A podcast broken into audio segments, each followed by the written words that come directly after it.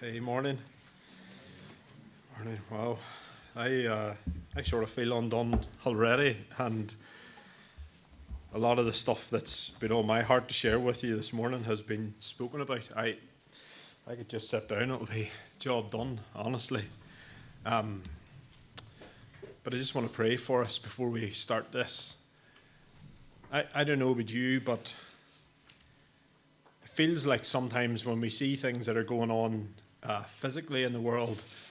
Uh, I don't know about you, but the Lord gets notice of my heart of what's happening spiritually. And we have had a lot of storms in the last week and a half. And I don't know about you, but it feels like um, to me that as we have got deeper into this, into His Word, and we've got closer to the heart of God, the storms of life come. and they're not easy. And I just want to say to you if you have found in your life in the last week, week and a half um, in particular, and we've heard some of that this morning, um, that the storms of life. I just want to say this morning we have a king who reigns victorious. That doesn't give us any guarantee of how things go here. But I want to remind us that we have a king who sits on the throne and is victorious over every plan of the enemy to distract us from what he wants to say, what he wants to do in our heart. So I'm going to pray for us that we would still our hearts right now and we would focus on him. Not the distractions of life that have been going on in our lives, but we would fix our hearts on him afresh. But we need his help with that. So let's pray. Holy Spirit, come fill us afresh with the heart of the Father in heaven and fix our eyes on Jesus, the author and the perfecter of our faith. So, as we come to your word, Lord, I pray that you would speak to us. Where your word and your spirit meet is the place that is just beautiful intimacy and transformation in our hearts. And we long for that, Lord. And so we surrender ourselves to you afresh right now. Speak, Lord. We're listening. In your name we ask it. Amen. Um, I, I want to get to the end of where we're at in this series today, and there's a couple of things of um, why I've wanted to end here. Uh, because it's not the end of a series, it's the beginning of something in this. We have a God who has promised in Him that we would have a hope and a future. And I want to focus our eyes on that as we come to the end of this, because that's what we need to carry into our everyday. Not just those outside of the church, but us as well the good news. We're going to focus on that this morning, just exactly where Billy led us into. That's where we're going this morning. The good news is for all of us.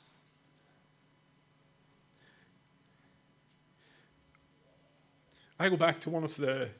I'm, going to have to apologize because I probably will get emotional this morning because this stuff um, was planted in my heart when I was at the lowest point in my life. Jesus spoke hope where I could see no hope. And all I want to do this morning is to share that with you.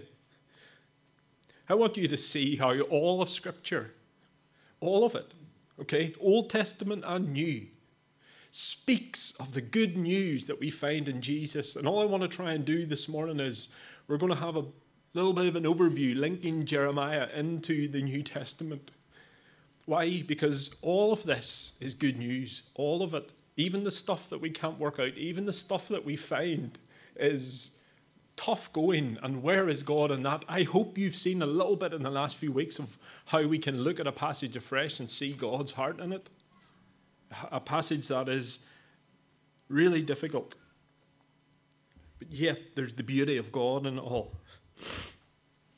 That's what we have been looking at in Jeremiah as we have looked back at a people who were consistently turning away from Him, this faithful covenant husband to his bride, the people of Israel, remained faithful and consistently called them back into loving relationship with him. We have seen that. He rises up people like Josiah, King Josiah, to bring around an outer reformation, but it can only go so far. And so he rises up Jeremiah to see a revival where? In here. That's where it matters.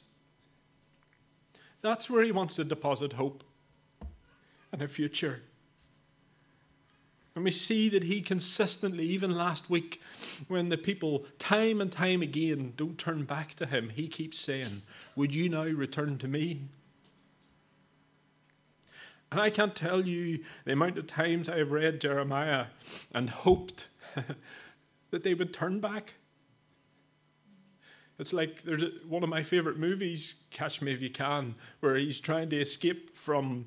It's Leonardo DiCaprio's character is trying to escape from Tom Hanks, the police officer. And time and time again, he makes all these daring moves. And, and in my world, I always watch it afresh, hoping, will he get away or will he not? And it's the same every time as you maybe have read through Jeremiah. You think, how could they not turn back? How? That's a question that this is meant to reflect back to us. How could we not turn back? Hey.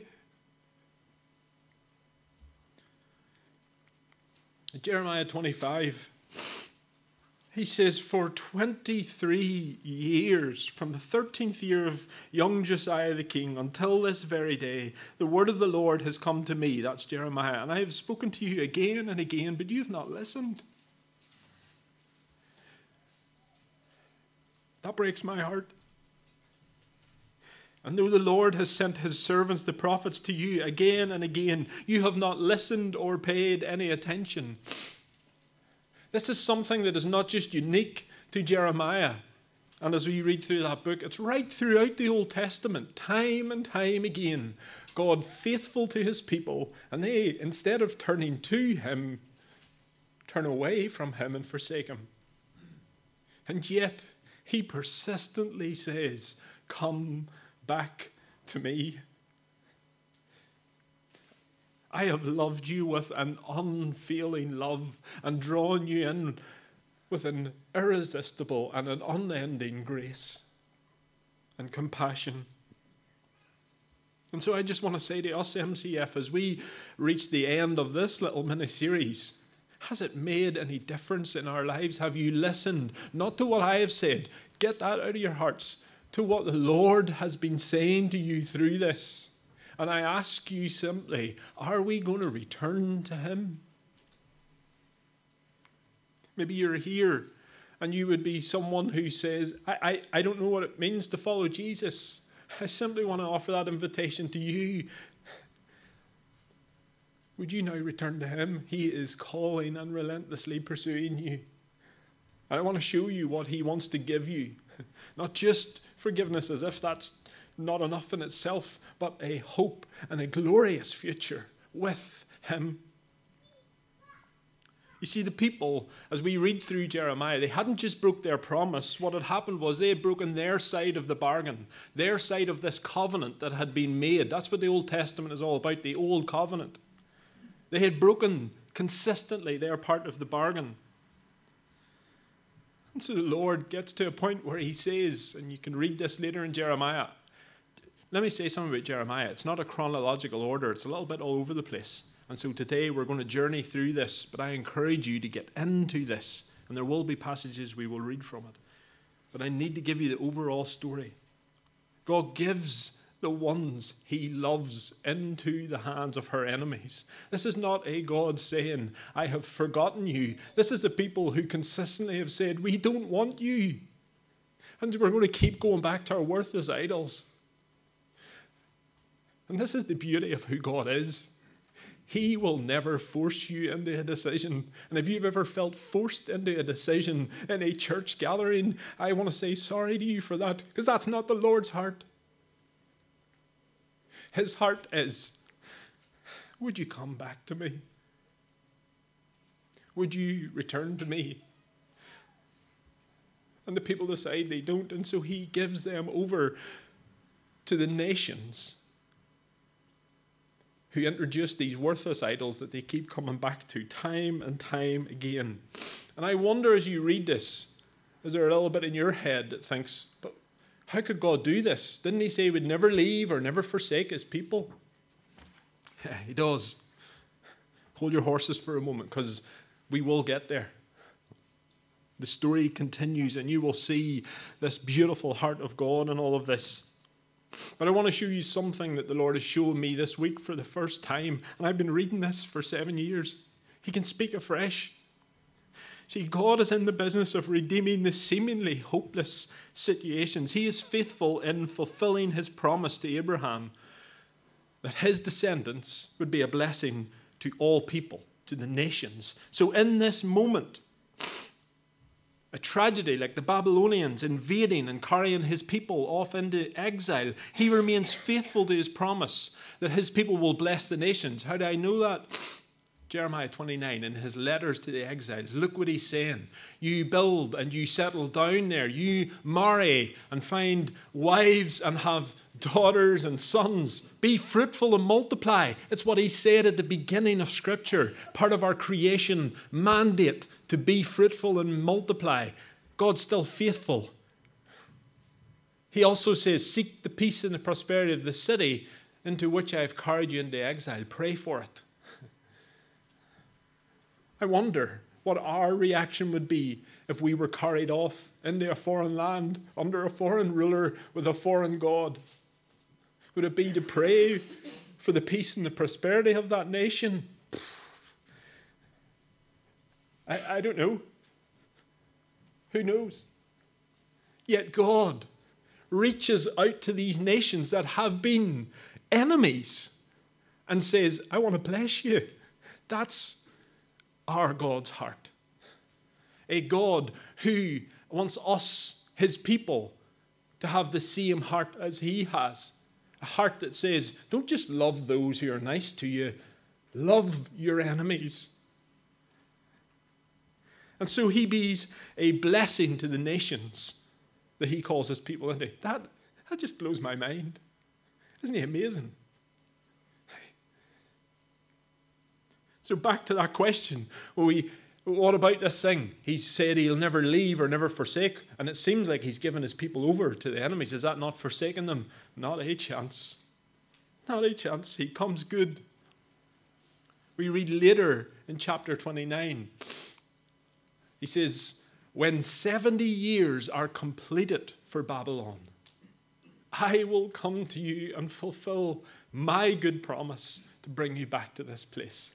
He chases after them. And he says, I know the plans I have for you plans to prosper you and not to harm you, plans to give you hope and a future. That is not just some little verse that is meant to make us feel good about ourselves. That is a verse that has so much more depth in it when we understand who we are and who the people are that he was speaking this to time and time and time again, turning away from him. And he says, I will chase after you and I will give you, I, the Lord, will give you a hope and a future. Praise the Lord. Praise the Lord. You see, there was a future and a hope for Israel, and there is a future and a hope for you and me, not because of who we are, but because of whose we are. We are His. We're His. His masterpieces, His beauties that He delights over. They may have broken the covenant, but they cannot. It's impossible for them to break His love. All the same, this forgiveness could not come in the terms of the old covenant. Why? Because then God wouldn't be true to His word. If, he, if he's a just God, he has to stick by his word. And so it couldn't be the old covenant he would bring this forgiveness. There would have to be a new covenant. And that new covenant is where we find hope and a future. Let me read this to you. You can turn to this in Jeremiah 31. He says, Jeremiah 31, starting at verse 31 The days are coming, declares the Lord, when I will make a new covenant with the people of Israel and with the people of Judah. It will not be like the covenant I made with their ancestors when I took them by the hand and to lead them out of Egypt, because they broke my covenant, even though I was a husband to them, declares the Lord. This is the covenant I will make with the people of Israel at that time, after that time. I will put my law in their minds and write it on their hearts. I will be their God, and they will be my people. No longer will they teach their neighbor or say to one another, Know the Lord, because they will all know me, from the least of them to the greatest. Declares the Lord, for I will forgive their wickedness and remember their sins no more. This is beautiful. A new covenant based on similar things to the old covenant in that it's namely a reciprocal relationship. I will be their God, they will be my people. It's still relational. It requires a response from them, but they will also receive blessing of forgiveness and restoration from the Lord. It wasn't that the old covenant was bad or stupid. There was just one thing that was wrong with it. It relied on us, people, to be good to our word in it. Unfaithful Judah and faithless Israel would be required to be faithful. Wasn't going to happen. He gave all those years in the Old Testament for it to happen. Didn't happen once. Something would have to change. God Himself needed to step in and say, See your side of the bargain. I'm going to take that for you. I'm going to take that. The old covenant was all about thou shall or thou shall not. Look at what it says here I will, I will, I will, I will. He will. He is faithful. Our God. Isn't it beautiful? But he does say it will be after that time, or in verse 31, the days are coming. So we're going to come back to this because this has direct consequences for us today. It has a relationship that goes into the New Testament. But I want to continue the story in this Okay, because this is important for us to grasp. I want to show you this little, t- this is just a little bit of a timeline that will give you where we go from Jeremiah to reach the New Testament when Jesus comes, the Messiah. You see, what happens is God does give him his people over to the Babylonians. That's the first empire that will invade and takes them over. And they're under their rule. How does he bring about his plan to see them come home? Through the Persians. They, the Persian Empire, Cyrus was their ruler, and he said, You can return home.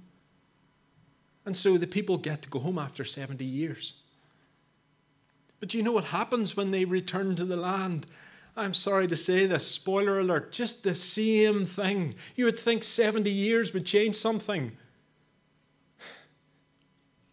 Not one iota outer reformation, rebuilding the temple, focusing on reforms, read Ezra and Nehemiah. You'll see all about it. And what does God have to do? He has to raise up another prophet with a heart like his called Zechariah. And Zechariah calls the people to do what? Return to the Lord. History repeats itself. And at the end of the Old Testament, we get this prophet called Malachi who says, We can't do this.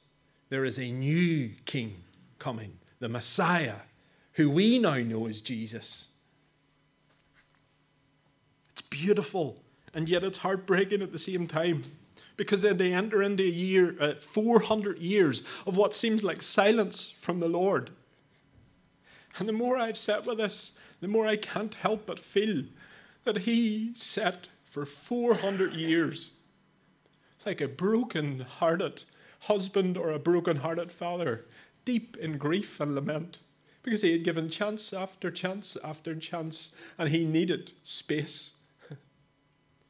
he needed time. He needed to give them a chance to reflect. But over those 400 years, you know what ends up happening? The Macedonians, this is not in scripture, but I love history and I've been looking at this. The Macedonians take um, control of what was then Palestine by that time under Alexander the Great, and that's where we get the Greek culture that comes in. All these mismatches of culture. And then we get to where almost we're at the New Testament. Romans. The Romans take charge under Pompey. You know what's happened all this time? They've just fallen further and further and further away from the Lord, getting more and more and more forsaken as a people.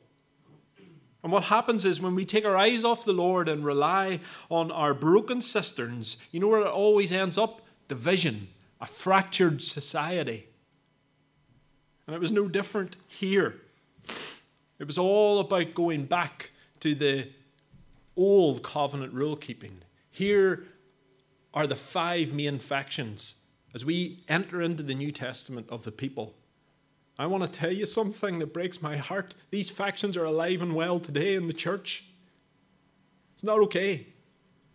And as I call them out, I ask you just to challenge your heart. Don't think, ah, so and so is a Pharisee. What am I, Lord?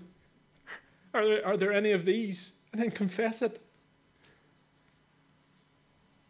The Pharisees, legalistic and devoted to the law, good hearts, but added all these man made rules that just became heavy and burdensome. The Sadducees, wealthy and seemingly obeyed the law as long as it didn't interfere with their lifestyle or this Greek Hellenistic lifestyle they had got used to. Oh, no, no, no. Then we're not going to do anything about it. The Essenes, they are the isolationists, those who would say, well, we're just going to reject society and, and we'll go off and live in the desert, away from everything. How can you be a blessing when you're there? They got it wrong. There was the Herodians, Jews in all but name, but really were loyal to Rome.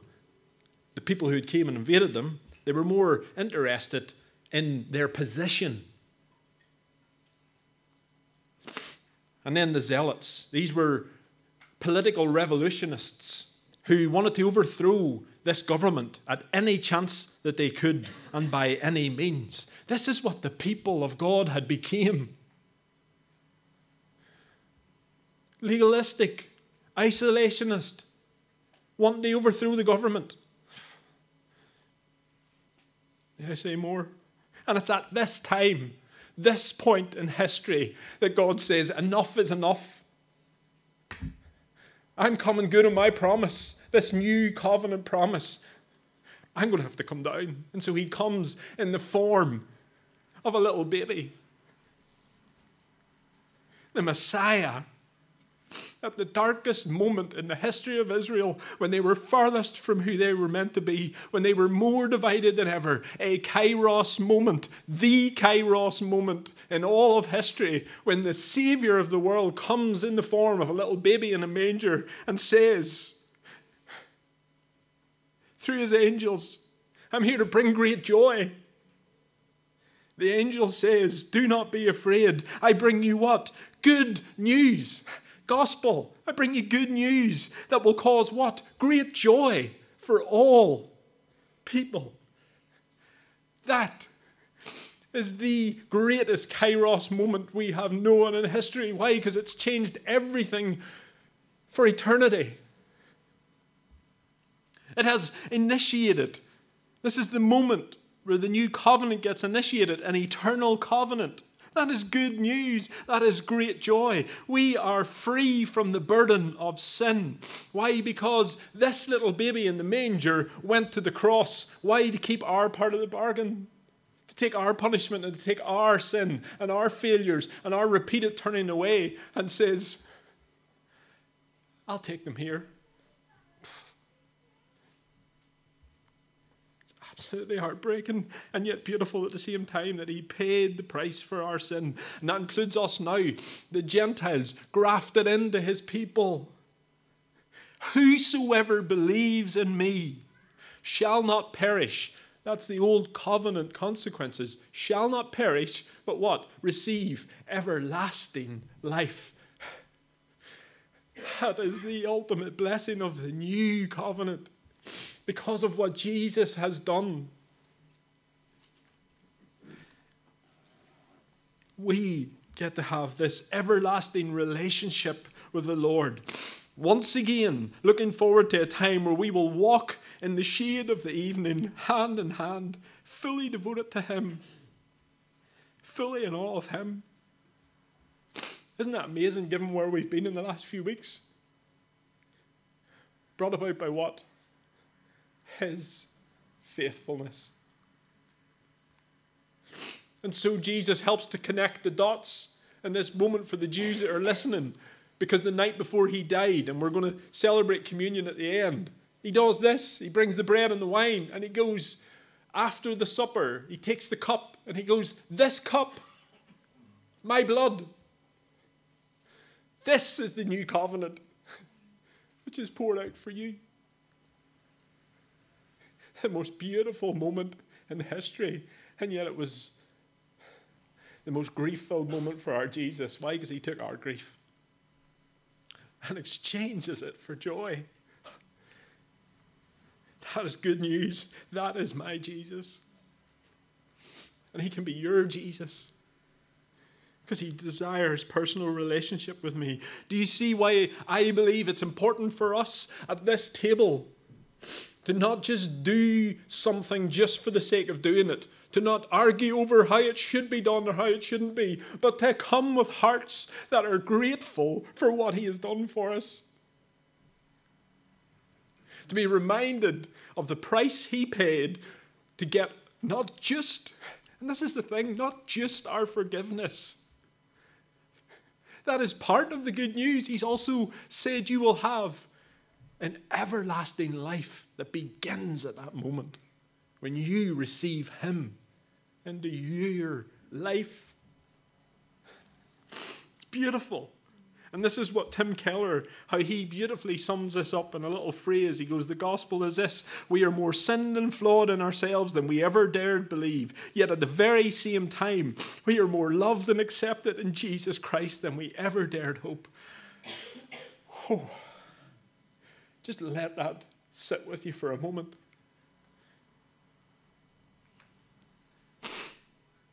See, Hebrews, I alluded to this last week in Hebrews 8. He says, This new covenant is established on what?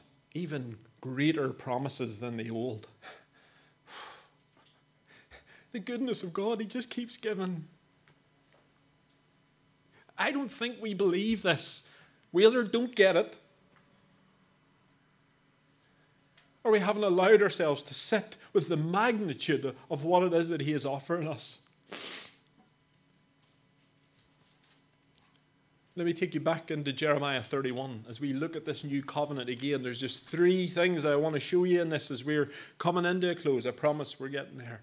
But these are important because these are the greater promises of this covenant. Number one, verse 33 says, This covenant I will make he goes, I will put my law in their minds and write it on their hearts. We are to be transformed from within. And that is a promise. Isn't it beautiful that the people who Jeremiah said in chapter 17 had sin engraved in his hearts? The Lord says, I'm going to put my law there. Not a weighty law, but an obedient heart, transformed with, with, from within through the power of the Spirit. That for us who decide in our lives we are going to follow Jesus, He gives us this wonderful blessing of the Holy Spirit within us. Why? So that this stuff can be written in our hearts, placed on our minds. All of eternity, Ecclesiastes says, placed here in our hearts. We get to know the story. And more than that, as we surrender more of our lives, we are transformed more in His likeness and more in His way. His way, not ours. That's why we can't grieve the Spirit. Second promise in all this we can know him, not just know about him. See, there's a big difference in this. We think it's all about knowing more about him, and that is helpful. Of course, it is. But it's about knowing him. And in this new covenant, we have this direct access to the throne room, direct access to the Father through Jesus.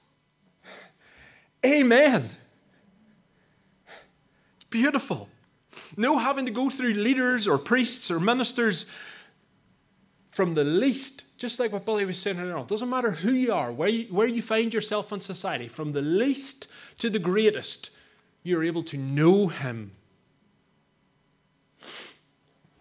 And knowing Him is this deep, deep knowing of His heart Brennan Manning in Ragamuffin Gospel said something as I was reading it, and it deeply has challenged me ever since. So I'm going to share it with you. He says, We must never allow the authority of books, institutions, or leaders to replace the authority of knowing Jesus Christ personally and directly.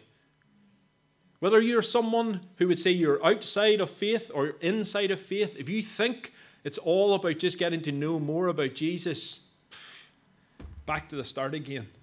It's about knowing Him personally as your Lord, as your Savior, as your Messiah, as the bringer of the new covenant promises, the one who brings everlasting life. Jeremiah, as you read through this, and I encourage you to continue, he constantly says to know God is to know His ways. It's meant to work itself out. We are meant to be transformed as a new covenant people now on the other side of the cross, transformed by the Spirit in a way that the fruit of the Spirit should be evident in us. That is how people will know we know Him. If we are filled with love and joy and peace and patience and kindness and goodness and gentleness and faithfulness and self control. And I challenge us, I challenge myself in this. Are we growing in it? If we're not, Maybe it's because we don't know Him enough. And what about this year we get to know Him more? That love might be what we're known for, that joy might be what we're known for, peace, you get it. But we have to make room to surrender and allow Him to do that work. We can't work it up ourselves. Do you remember going back to last week? We're going to get it. It's Him. And the last promise that is the most rejoiceful, this is the one we sort of get that our sins are totally forgotten. We get it, but we don't get it fully. Do you know what this means? He says, I will remember their sins no more. It's gone. That is good news. It seems impossible for us to think, how can he just forgive and forget? It's because of what Jesus did. And it's not just something that God changed his heart in the New Testament. No, no, no, no, no. Read through all of the Old Testament. We've seen it in Jeremiah. His heart, time and time again, has been to offer forgiveness. Come back to me. All is forgotten. You know what is wrong with us, church? We are stuck in our past sin. How could you forgive me, Lord, after what I've done? You know that there's a day you're going to stand before Him. You can bring that up if you want. You know He's going to say? I don't know what you're on about. And you'll look across to Jesus, and He'll say, It is finished. It's gone. Why are you bringing it up? God came in the form of Jesus not to bring an oppressive spirit, but to bring freedom in Christ. Freedom in Christ. How dare we put burdens on other people? It's not the heart of God. How dare we put legalistic rule keeping on other people? No, no, no. He came to set us free. Not that we use that freedom to just whatever our desires are, but to live free. Galatians 5:1 it is for freedom Christ set you free. And so I want to encourage you this morning, even if you can't work that out fully in yourself right now, stop putting others into a place of slavery and captivity when my Jesus came to set them free. Oh, he forgot. He forgets I know who he was. she forgets I know what she did. that shouldn't be words that are ever uttered in this church. Do you hear me? Because Jesus paid the price for it. So how dare you put those sins back on someone when it cost him his life to get rid of? Them. If we get this, church, if we get this, then our hearts should be filled with joy. Joy unspeakable. And I'm not talking about happy clappiness and all of that, that's part of it, but this contentment, this peace in our hearts that is a work of the Spirit. And honestly, in the moment, in the moment where I felt no hope, He gave me this a joy. And if I could tell you something that has been constantly tried to be attacked, particularly this week, He came that if we keep our minds fixed on this, as we come to the table, we are meant to be filled with a joy. That's not my words. Jesus in John 15 says, If you remain in me, my joy will be yours, and your joy will be complete. In Jesus, we have all the joy we will ever need. How do we do that? How do we remain in Him? Go back, listen to the end of last week. I give you a few tips and all of that. They're just a few helpful things, I hope. Work it out. Let's talk about it. But let's sit with Him. Let's wait. Let's seek not outer reformation, but a work of the Holy Spirit on an ongoing and a daily basis. So, what are we going to do, MCF? Are we going to be a new covenant people living in the, the blessings and being filled with the awe and wonder, being filled with the good news and believing it is good news and seeing that bring great joy in us? Joy. Or are we going to be a, an old covenant people? Just go back. We'll just follow the rules and the law keeping, and we have to do it ourselves. You know what Hebrews 8 says about all that, and we'll read this as we go into the table. The old covenant is outdated, it's obsolete, it's meant to disappear. Why? Because Jesus came. I want us to stop going back to the old covenant, to something that is outdated and obsolete. I believe there's been a rise of this in the church in the last few years, a rise of the way of the Pharisee, the old covenant rule keeping, no longer. Can't go on. We can't go that way. We have to go the way of Jesus, the way that brings freedom, the way that brings joy. We can't do it ourselves. In Him and in the outworkings of that through the power of His Spirit. Are we going to return to Him, MCF? Are we going to wait? Are we going to seek Him? Are we going to remain in Him? Are we going to abide in Him? Are we going to linger and wait and allow Holy Spirit to do a work in us, to remain in His love, not just on a Sunday morning, not just on a Sunday evening, sometimes in our home groups, just wait on the Lord, sometimes corporately together, but every day, every day, encountering Him and His love and His joy and His freedom that is there and freely available if we would just take our eyes off the distractions and the worthless idols and fix them on Him.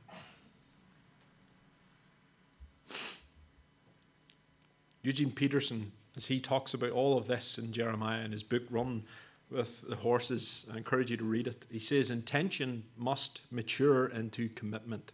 It's good to have good intentions about this MCF we need to be committed to returning to Him daily.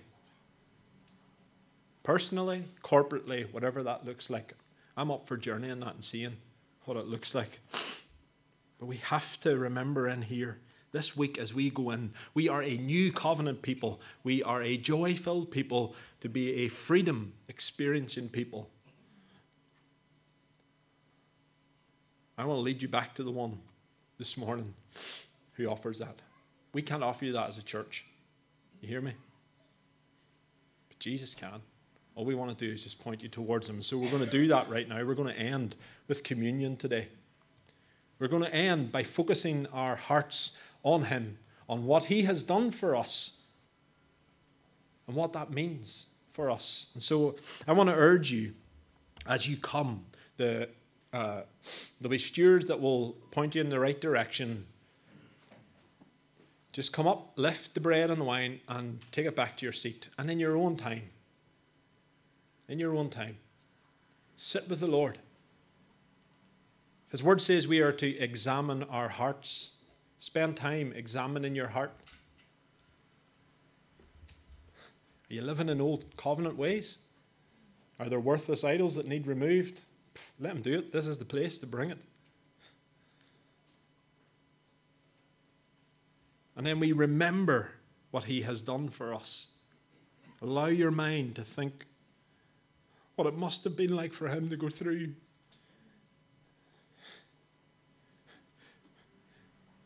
But as we sit in that lament, then we move forward into the joy and the freedom that there is because of what he's done.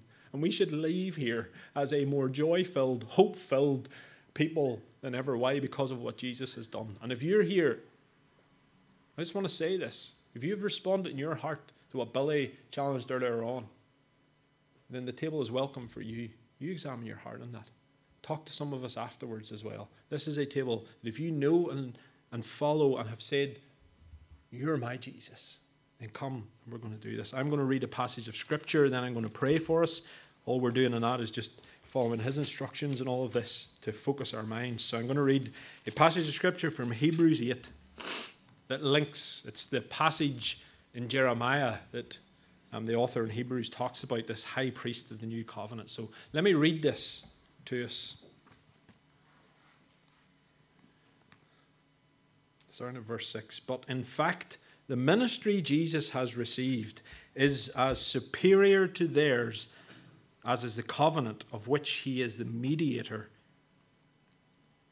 is superior to the old one. Since the new covenant is established on better promises. We've just heard those. For if there had been nothing wrong with that first covenant, no place would have been sought for another. But God found fault with his people and said, The days are coming declares the Lord, when I will make a new covenant with the people of Israel and with the people of Judah. It will not be like the covenant I made with their ancestors when I took them by the hand to lead them out of Egypt, because they did not remain faithful to my covenant, and I turned away from them. This is the covenant I will establish with the people of Israel after that time, declares the Lord. I will put my laws in their minds and write them on their hearts. I will be their God, and they will be my people. No longer will they teach the neighbors or say to one another, Know the Lord, because they will all know me, from the least of them to the greatest. For I will forgive their wickedness and remember their sins no more. By calling this covenant new, he has made the first one obsolete and what is obsolete and outdated will soon disappear. Need I say more? I'm going to pray for us and give thanks for this. Lord, we are so, so grateful. And we long to be even more grateful for what you have done for us, for what we are about to do, to return to the table where you brought this about, this new covenant, where we give thanks that your body had to be broken for us. We give thanks that your blood was shed for us so that we don't have to live with the weight of the old covenant promise anymore. And all because rather than the Father turning his face away from us, he, he turned away from you.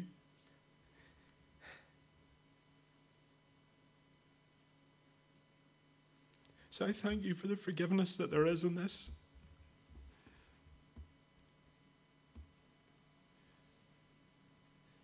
Thank you for what this has bought for us. And I thank you that we don't have to, when we ask for the forgiveness of our sins, to try and work ourselves into freedom and eternal life. we just simply come and say, Thank you, Jesus. You paid the price and it is finished. You're a good God. You're a faithful God, and we love you. So we take time to sit with you and reflect on what you've done and what that means for us. And it's in your name we ask that you would bring these things to a reality in our lives. Amen.